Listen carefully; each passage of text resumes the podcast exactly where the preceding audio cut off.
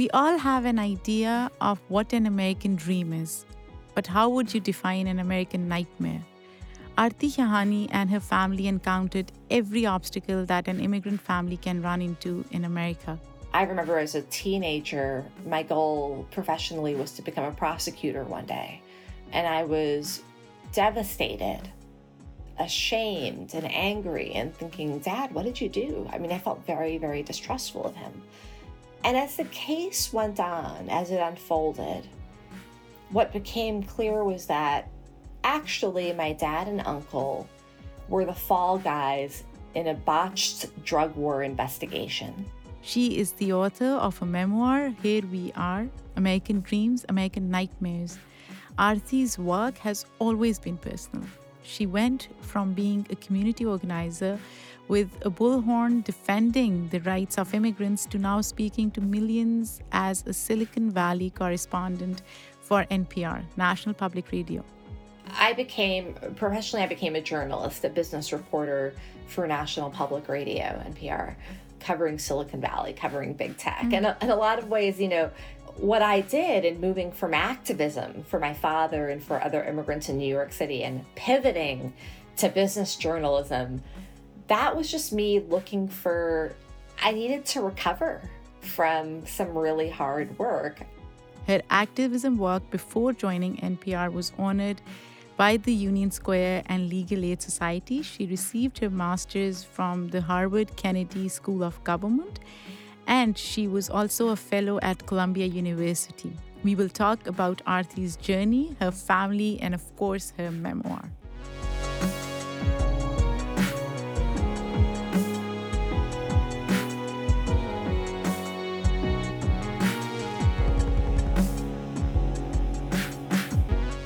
Welcome, Aarti. I am so excited to have you on my podcast. It's wonderful to be here. Thank you. So let's start with the title of your book. And I am reading your book. And first of all, I want to say I love it. It is a wonderful book, and I hope everyone reads it. The title itself, Here We Are American Dreams, American Nightmares, it just instantly debunks the myth of the American dream hmm. or the warped notion of what the American dream really is. Was that the intention? Well, yeah, I mean, I think that the the subheading in particular, American Dreams, American Nightmares, it is in a nutshell my thesis about this country, which is that in America, uh, you can have the dream, which is really, I think, to walk through doors you never even knew existed, to leap further than you could have ever imagined, to go to places that your family could never have entered. I mean, it's it's not like that in other parts of the world. America is incredibly unique in that ability to climb, mobility, that kind of thing. American Nightmares, though, is when it goes wrong, it goes really, really wrong. Mm. And the punitiveness of our culture. It's deep, it doesn't leave you. And I would say that my father and I, you know, this book that I've written, Here We Are, it is a father daughter story.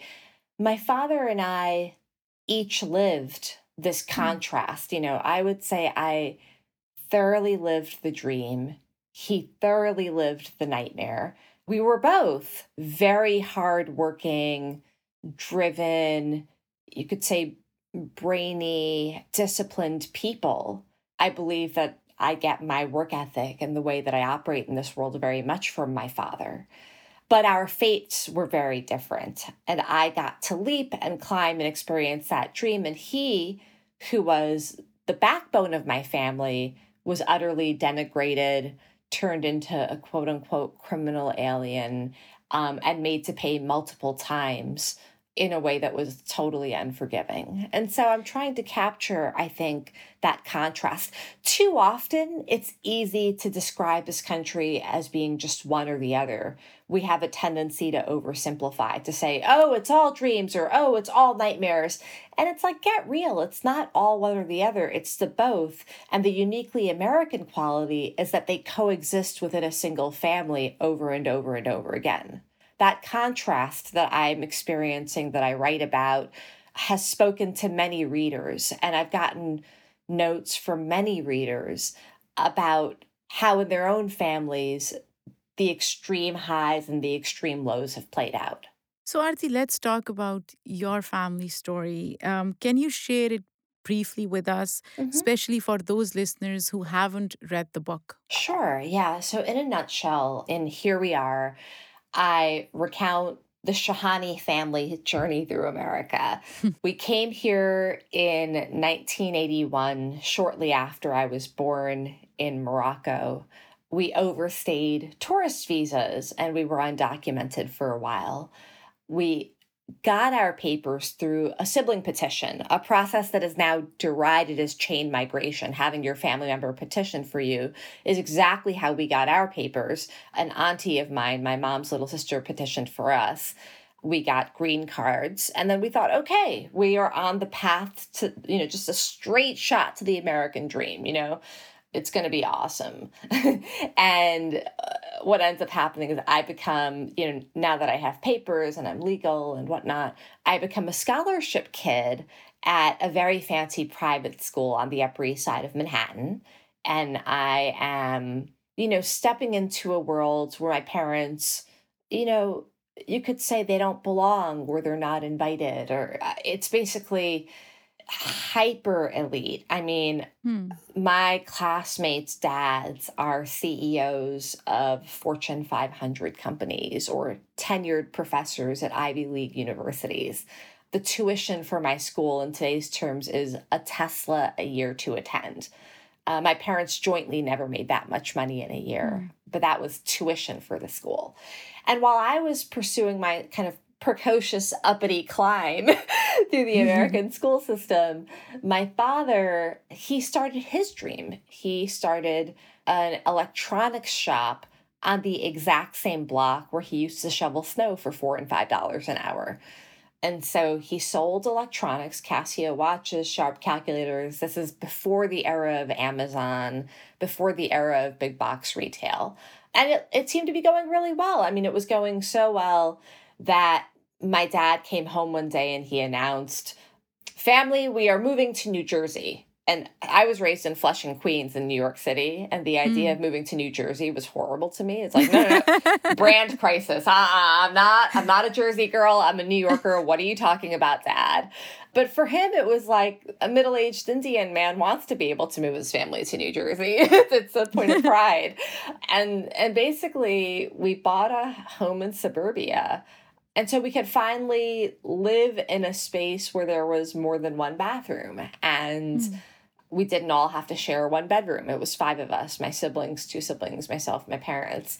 Um, mm. So, you know, we, we went from like our, our crammed roach den of an apartment in Flushing, Queens, over to multi bedroom bathroom home. I think it was three and a half bathrooms, which is nearly one for each of us, you know, four toilets yeah. and five people. That was total luxury. And everything seemed to be going great until that is one day we get a call that my father has been arrested. And hmm. according to New York State, he is money laundering for the Cali drug cartel of Colombia. My dad and his little brother, my uncle, who was also running the shop with my father, were taken to Rikers Island jail, a notorious jail in New York City. And what commenced from there was this is what I'm really unpacking in, in the memoir. Here we are is my dad and uncle were brought into court and given what sounded like a terrifying criminal charge. It sounded like, according mm. to the state, my family business was just a front for a drug cartel. I remember as a teenager, my goal professionally was to become a prosecutor one day. And I was devastated, ashamed, and angry, and thinking, Dad, what did you do? I mean, I felt very, very distrustful of him. And as the case went on, as it unfolded, what became clear was that actually my dad and uncle were the fall guys in a botched drug war investigation the state, as well as the feds, were constantly in the search for real cartel king leaders and constantly failed to find and nail real king leader, uh, you know, um, ringleaders, excuse me.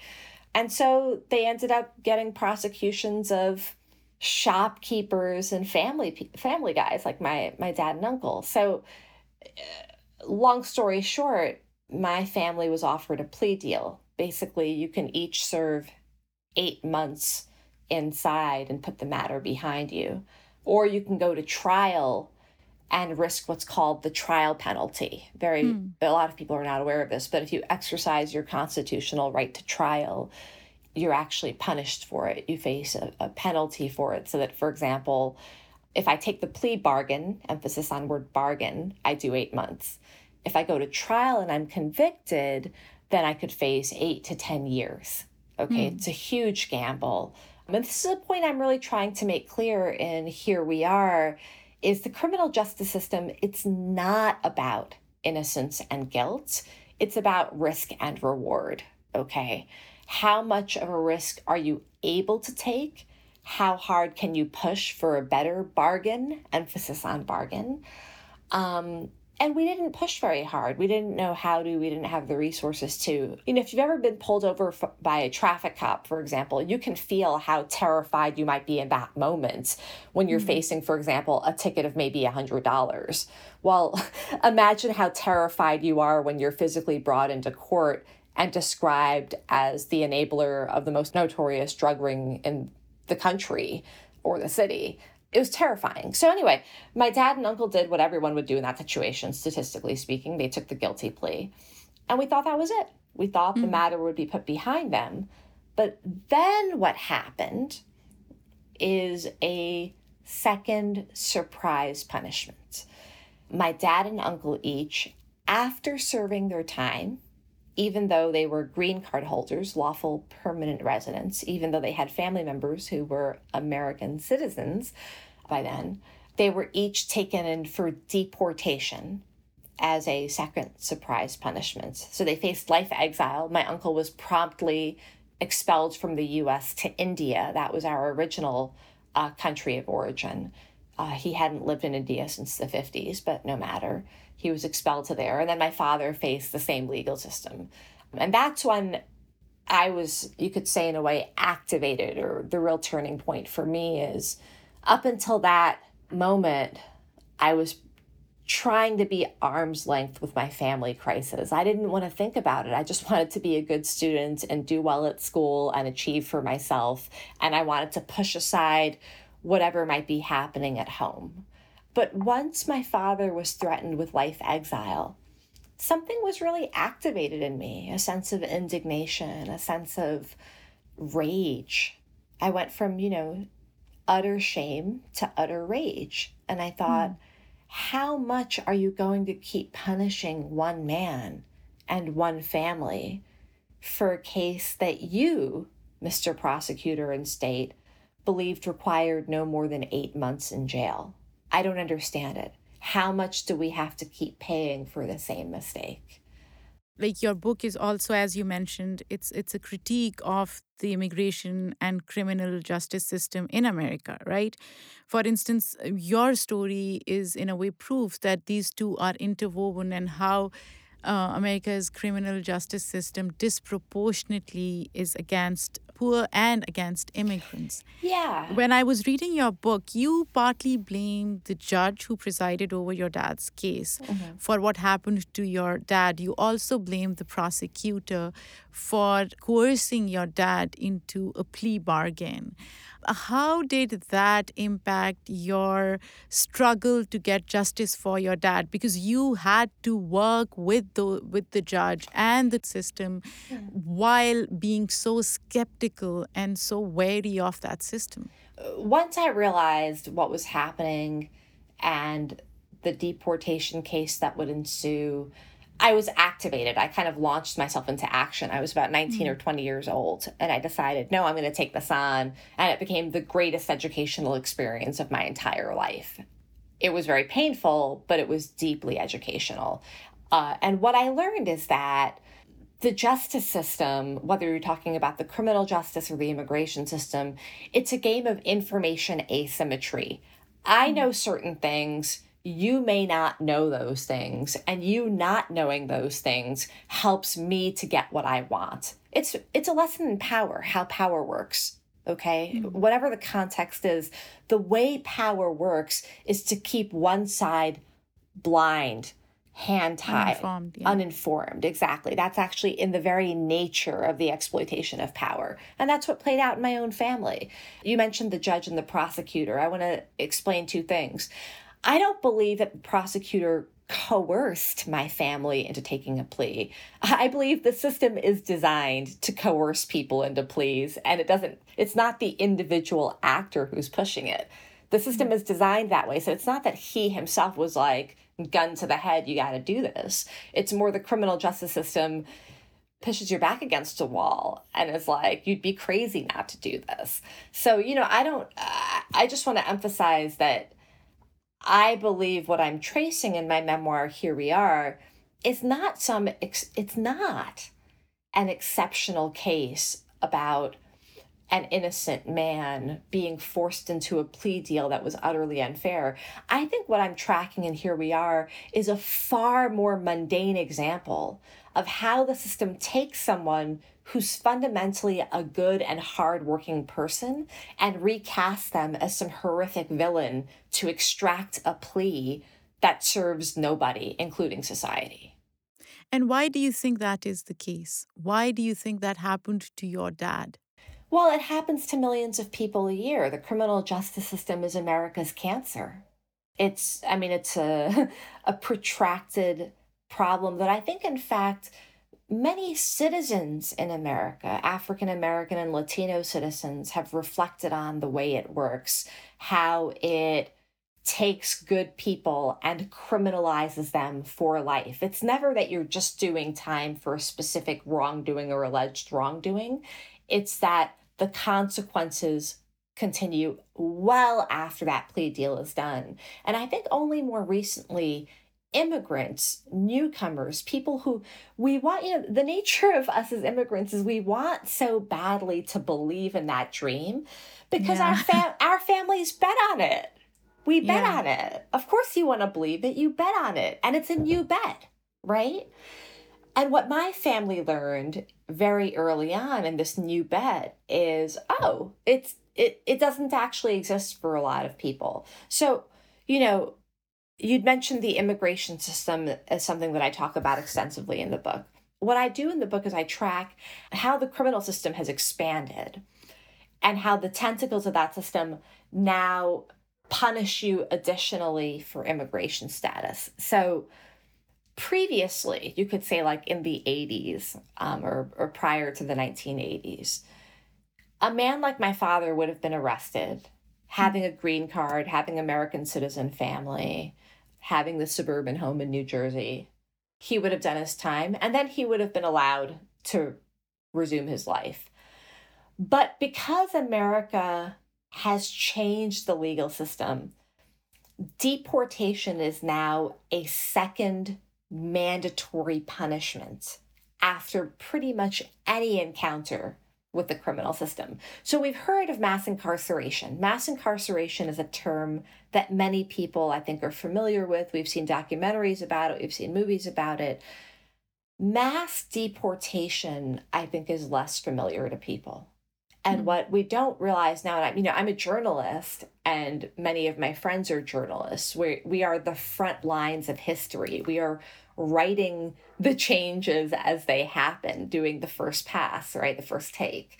Many of my friends are not aware of this, but America has, since the 1990s, steadily created a mass deportation system that is tagging and pulling out millions upon millions of people in a very steady churn without any consideration for their American citizen family members. Absolutely. Yeah. Many Americans may think that deportation is limited to undocumented individuals or people who are out of status but that is not the case your dad was green card holder and he was at the at risk of being deported yeah, as well so yeah. it's it's mm-hmm. a very ironic and warped system that we see until you have citizenship you cannot basically be comfortable in this country in terms of your legal status? Well, you know, it's interesting what you're pointing to.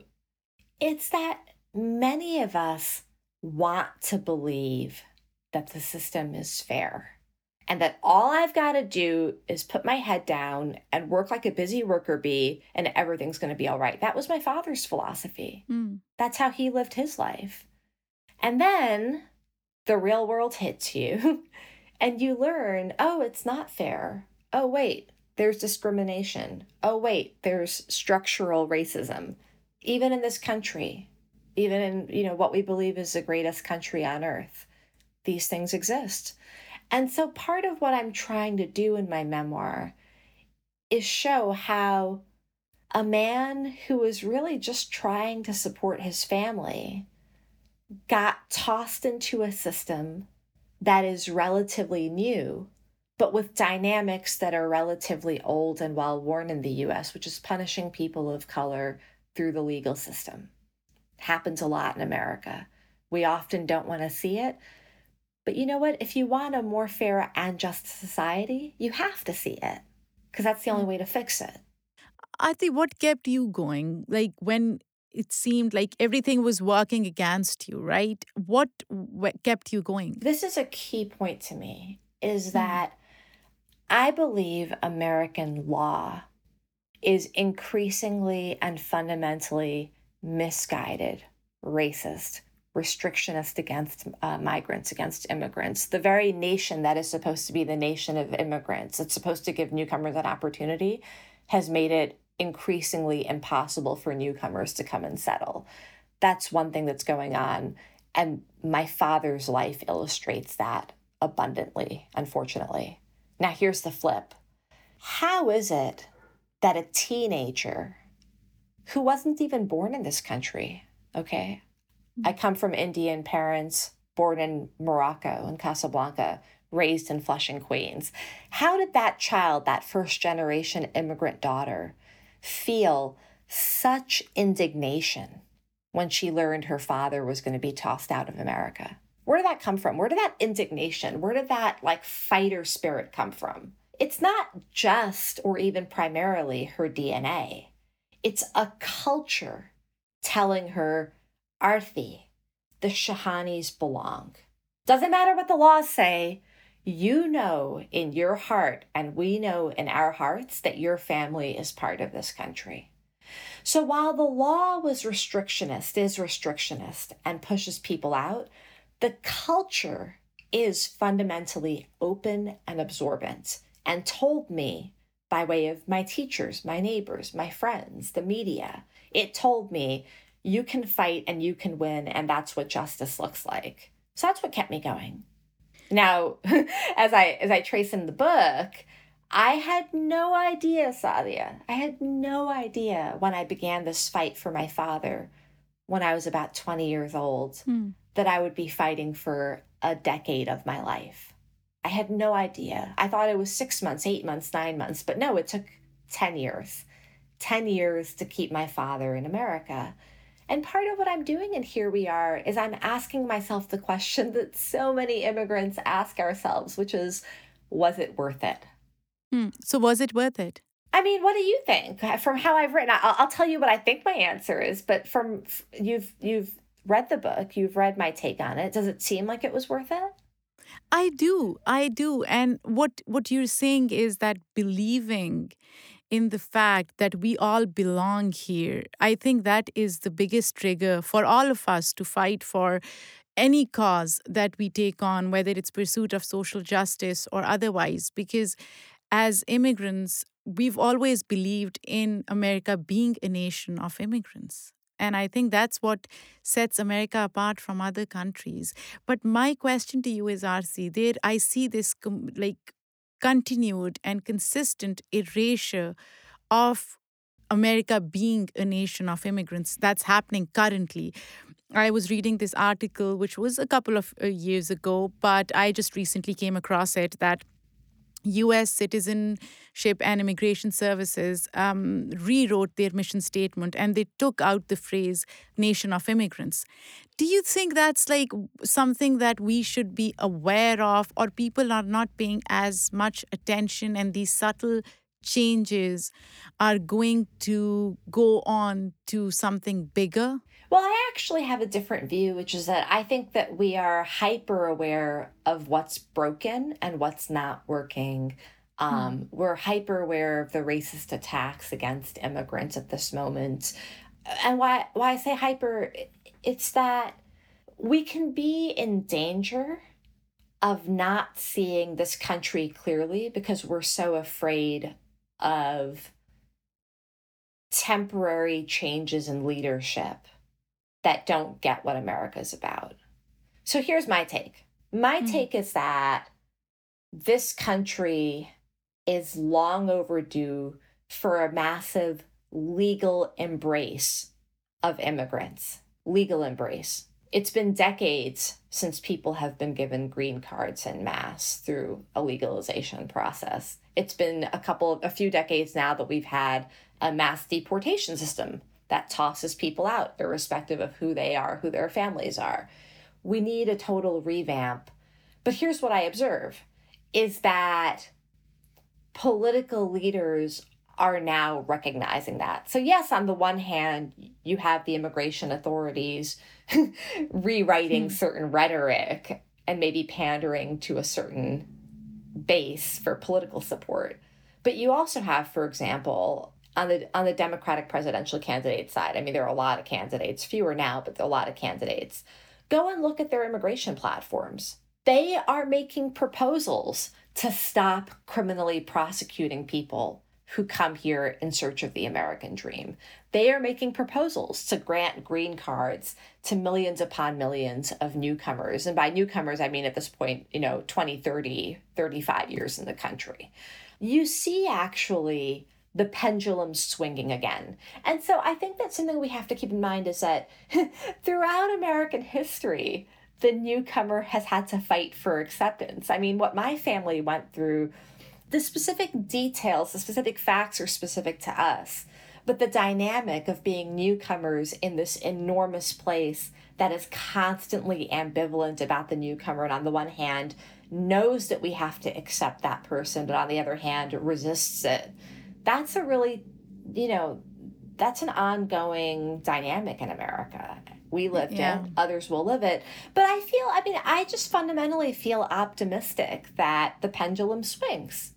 So, talking about your dad's case, you not only fought his case, but mm-hmm. then you took on other people's cases as well. Yeah, that's right. What was that like? And when I think about it, I was like, as you mentioned, it took you a decade to work on your dad's case. And then by then, weren't you like exhausted? And why did you decide to take other cases? And what were some of the challenges along the way? Oh, I was totally exhausted. And I think it's kind of funny. I mean, you know, I became professionally, I became a journalist, a business reporter for National Public Radio, NPR, covering Silicon Valley, covering big tech. Mm-hmm. And in a lot of ways, you know, what I did in moving from activism for my father and for other immigrants in New York City and pivoting to business journalism, that was just me looking for, I needed to recover from mm. some really hard work. I needed I needed to fix my credit score. My credit score got terrifying. You know, I've been to some really nice schools and my credit score was terrifying. But again, in what other country does a working class immigrant daughter who'd spent her 20s in prisons and fighting to keep her dad here. In mm-hmm. what other country does she then pivot within two or three years into business journalism and get a job as a correspondent in one of the largest media companies in the country?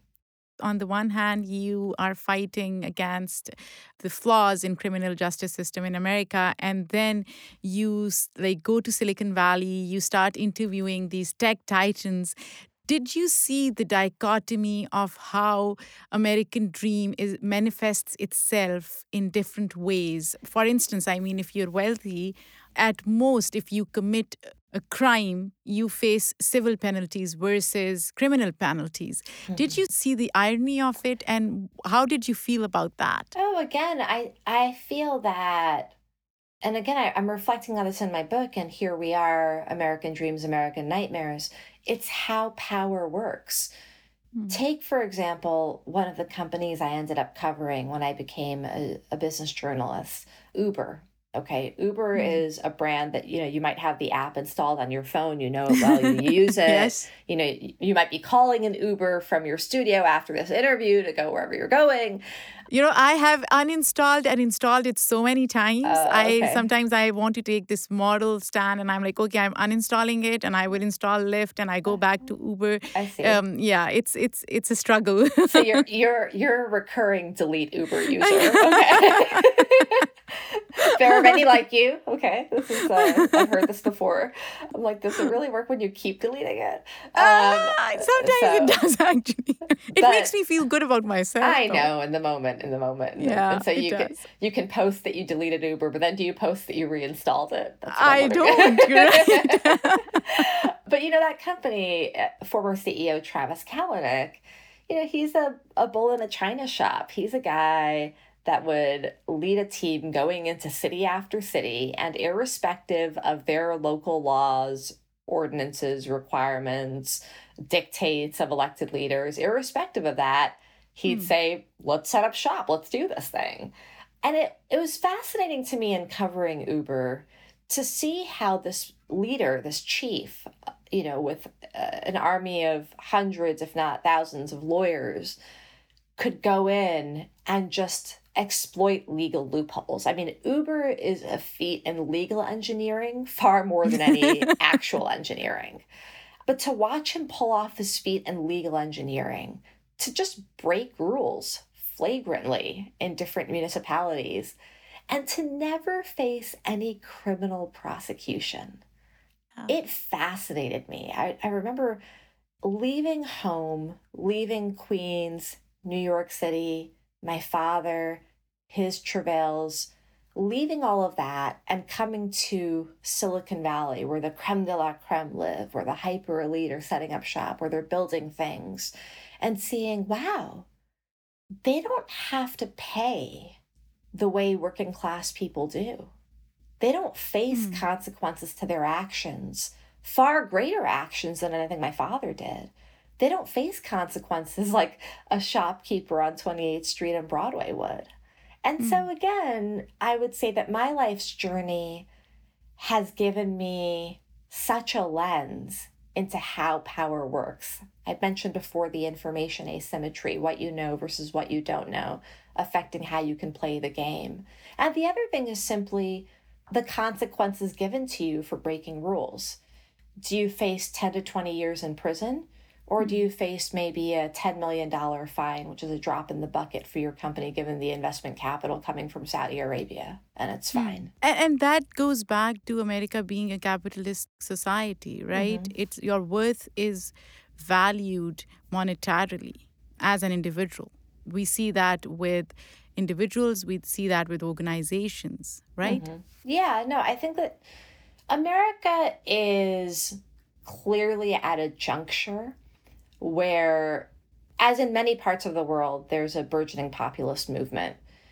And what we're grappling with is a government that has been failing its people, us, for mm. many, many, many years. And part of that failure has to do with vision. Who are you serving? What are you serving?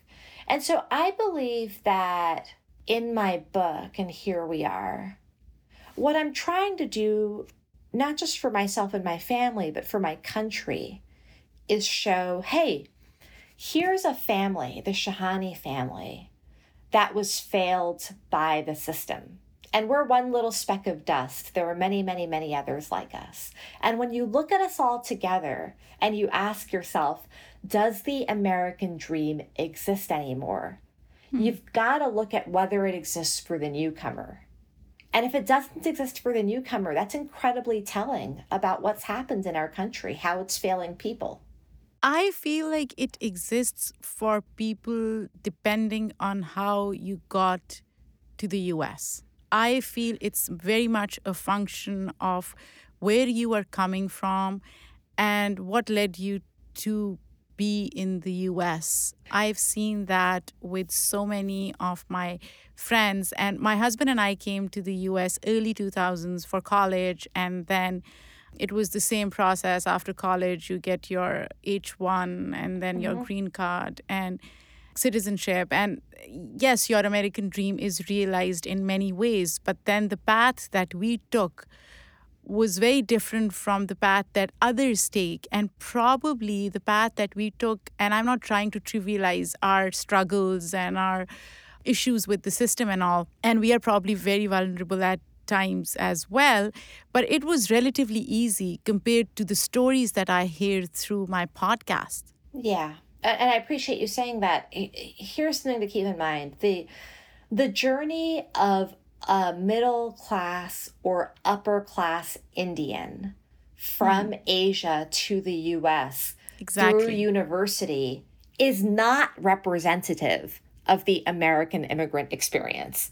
Those are you know, at most tens of thousands of people, but the actual pool of people we're talking about are tens of millions of people. Yeah. So that little yeah. sliver of what I would say is elite migration.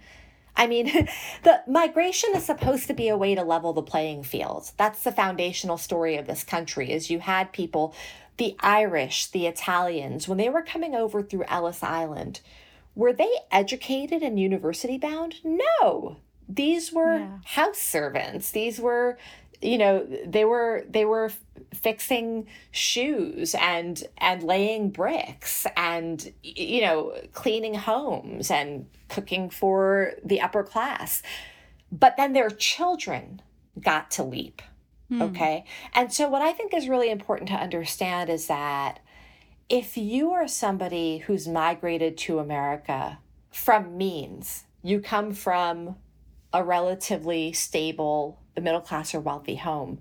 Hmm. You are not. you are not the working class migrant of the post colonial yeah. era searching for home in a horrible global reordering.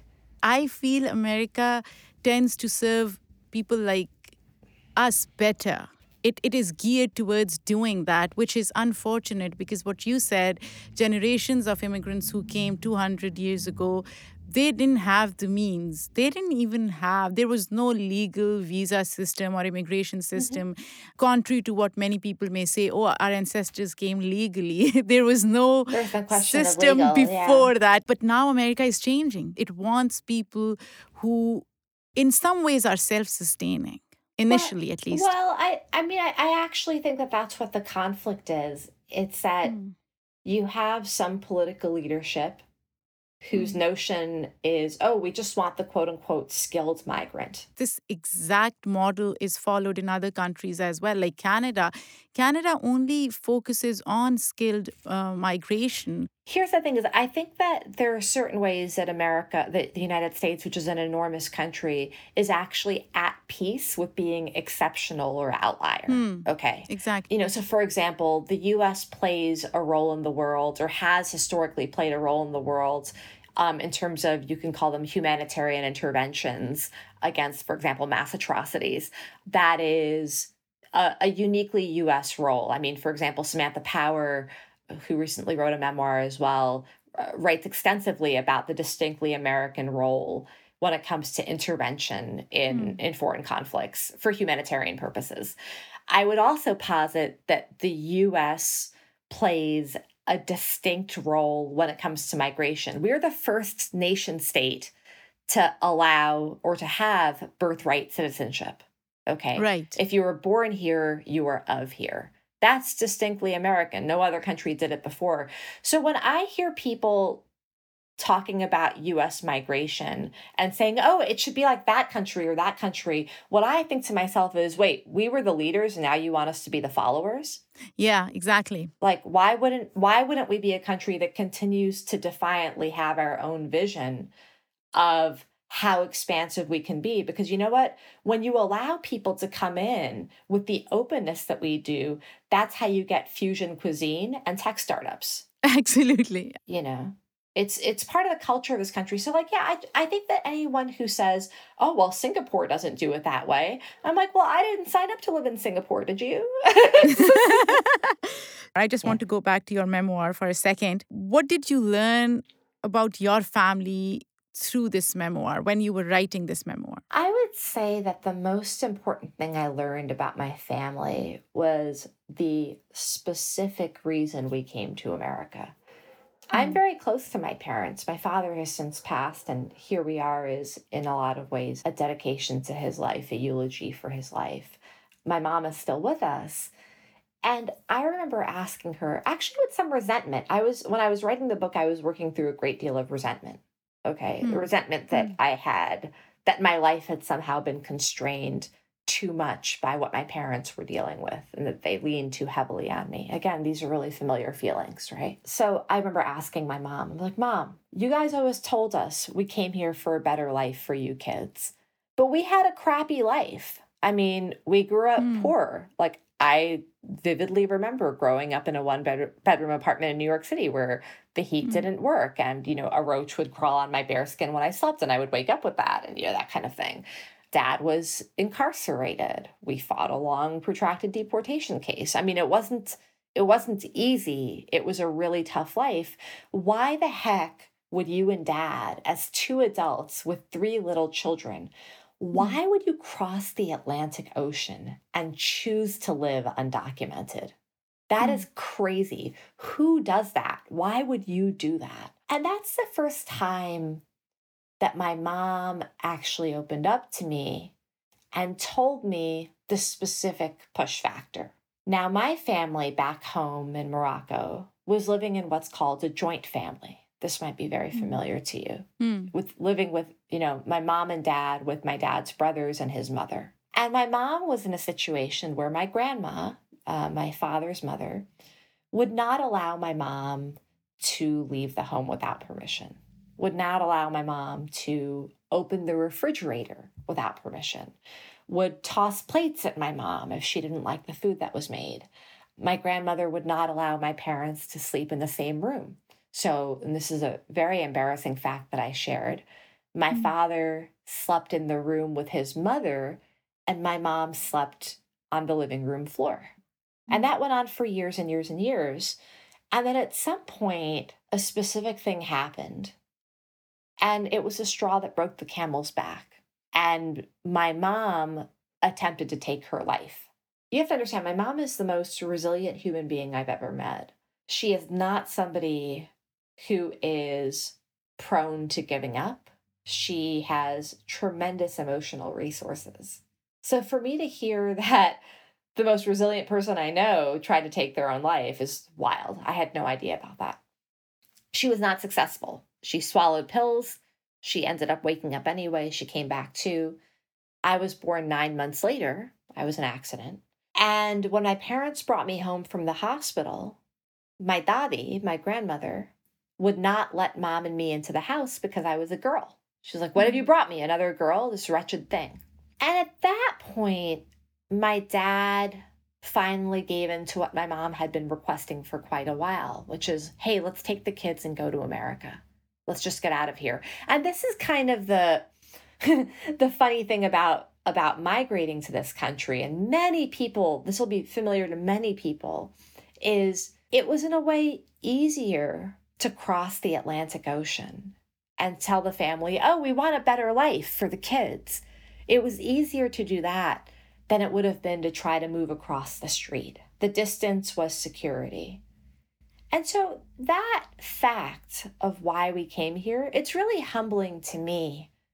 And it's made me change, for example, how I see the families at the border when you look at the images of who's coming in from the border, it's women and children. It's a lot of women and children. Then you call up the lawyers who are doing the, the legal work down there, as I have. They'll tell you the caseloads are overwhelmingly mothers with their children. You know what? I have a great deal of not just sympathy for them now, but empathy. Like, oh, you're fleeing to America. Maybe you're fleeing rape, gang rape, sort of consequences of the drug wars. Maybe you're fleeing an abusive household. Whatever it is you're fleeing, America, you've long seen it, as my mom did, as a land of freedom. And that's okay. If it could be okay for us, why isn't it okay for the for the newest generation? And how important do you think it is for kids to ask their parents this question, the one that you asked your mom? Oh, if you don't ask, you'll regret it. I just, I know it because I've had so many people who've read my book whose parents have already passed and who've sent me tearful notes about how they wish they had known, they'd wish they had asked. And so you hmm. do yourself the favor. I mean, it, it's really awkward, right? Like it's, you know, you're sort of, you might be sort of like arguing with your parents about what you're going to have for dinner and then suddenly be like, so tell me about the real push factor. I mean, like, yeah. uh, you know, it's, it's kind of inelegant. But I think that in part, while migration is for many of our parents, for many of us, the boldest thing we will ever do in our lives, it carries a lot of trauma. A lot of very hard ups and downs happened along the way. And so that by design, it's something we don't want to talk about, right? Like uh, trauma is a place where there are so many lessons to be hmm. gleaned, mm. but it's very hard to revisit. Aarti, before we wrap up, mm-hmm. what are some of the lesser known facts about you, if you don't mind sharing? I just wrote like, a memoir. What, do you do? what else is there to know?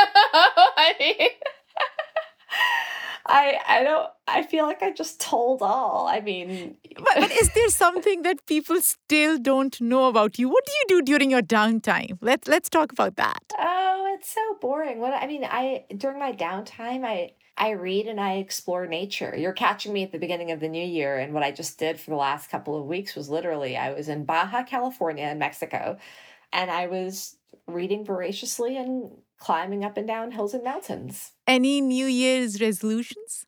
Or do you believe in New Year resolutions? You know, it's funny. I didn't feel motivated. There have been certain years where I've written New Year's resolutions, um, most of which I've never accomplished.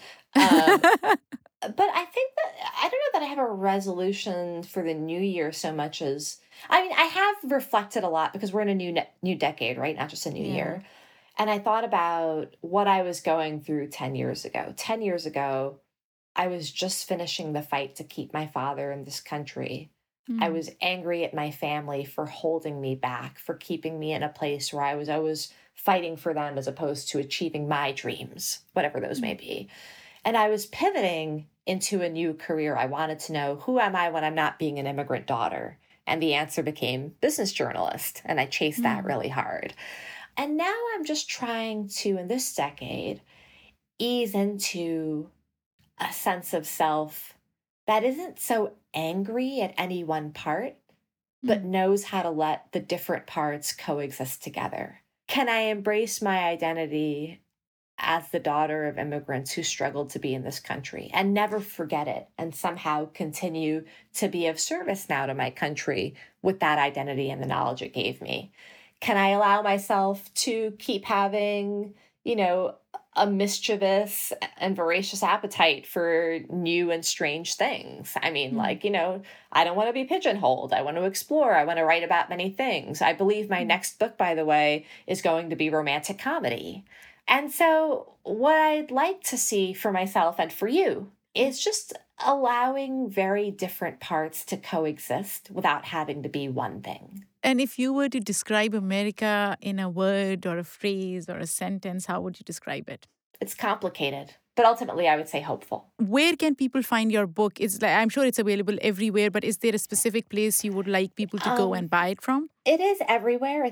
My book is available everywhere. It's called here we are american dreams american nightmares. It's on amazon on indiebound on audible. I narrated the um, the audio book you can pretty much pick it up anywhere. Here we are, American Dreams, American Nightmares, and my name is Aarti Shahani. Thank you so much, Aarti. This was wonderful. Thank you, you know, taking time out of your busy schedule for us. Thank and you very we are so excited to share this interview with everyone. And thank you, everyone, for taking the time out to listen, give us feedback. And if you like what you hear, please share. We have a GoFundMe. Details are on website and social media and also in the description. Until next time, when we bring another inspiring story, and in the meantime, stay connected.